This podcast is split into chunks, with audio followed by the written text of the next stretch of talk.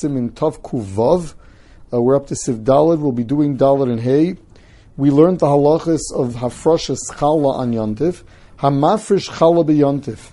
If someone is mafresh chala on yontif, that means you, you needed a dough on yontif, and therefore you're allowed to be mafresh chala. Vihi tmeya, and it is tame. So, for example, the Mishnah points out, "Bisman hazeh we're all tmei mace." Um, lo yofa osa v'lo yisrafena. You cannot bake it because no one's allowed to eat it.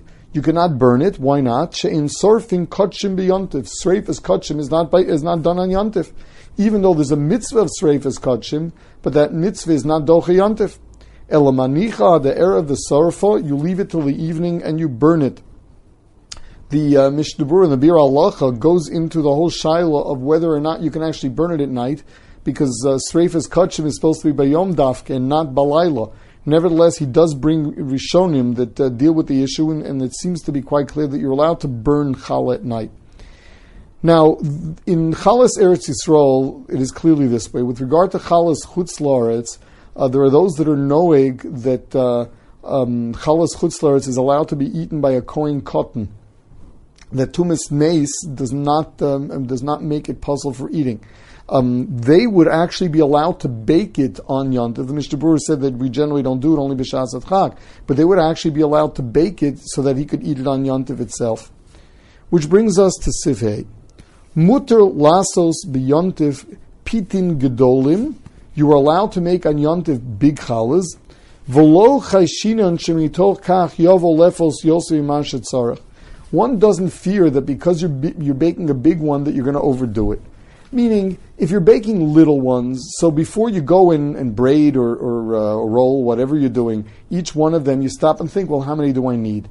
But when you're doing one big one, you don't tell yourself, well, I need this amount of dough, that amount of dough. I would have thought that Chazal would have prohibited making a challah that large out of fear that part of the challah was unnecessary. So he's telling us that it's mutter anyway.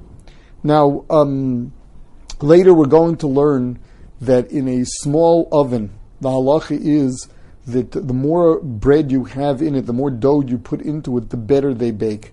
So much so that the halacha is on yontif.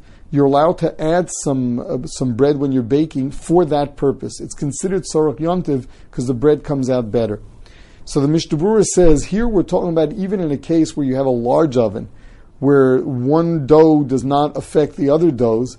Even there, the halacha is that you're allowed to bake a large one so long as you think you're going to need it for yontif.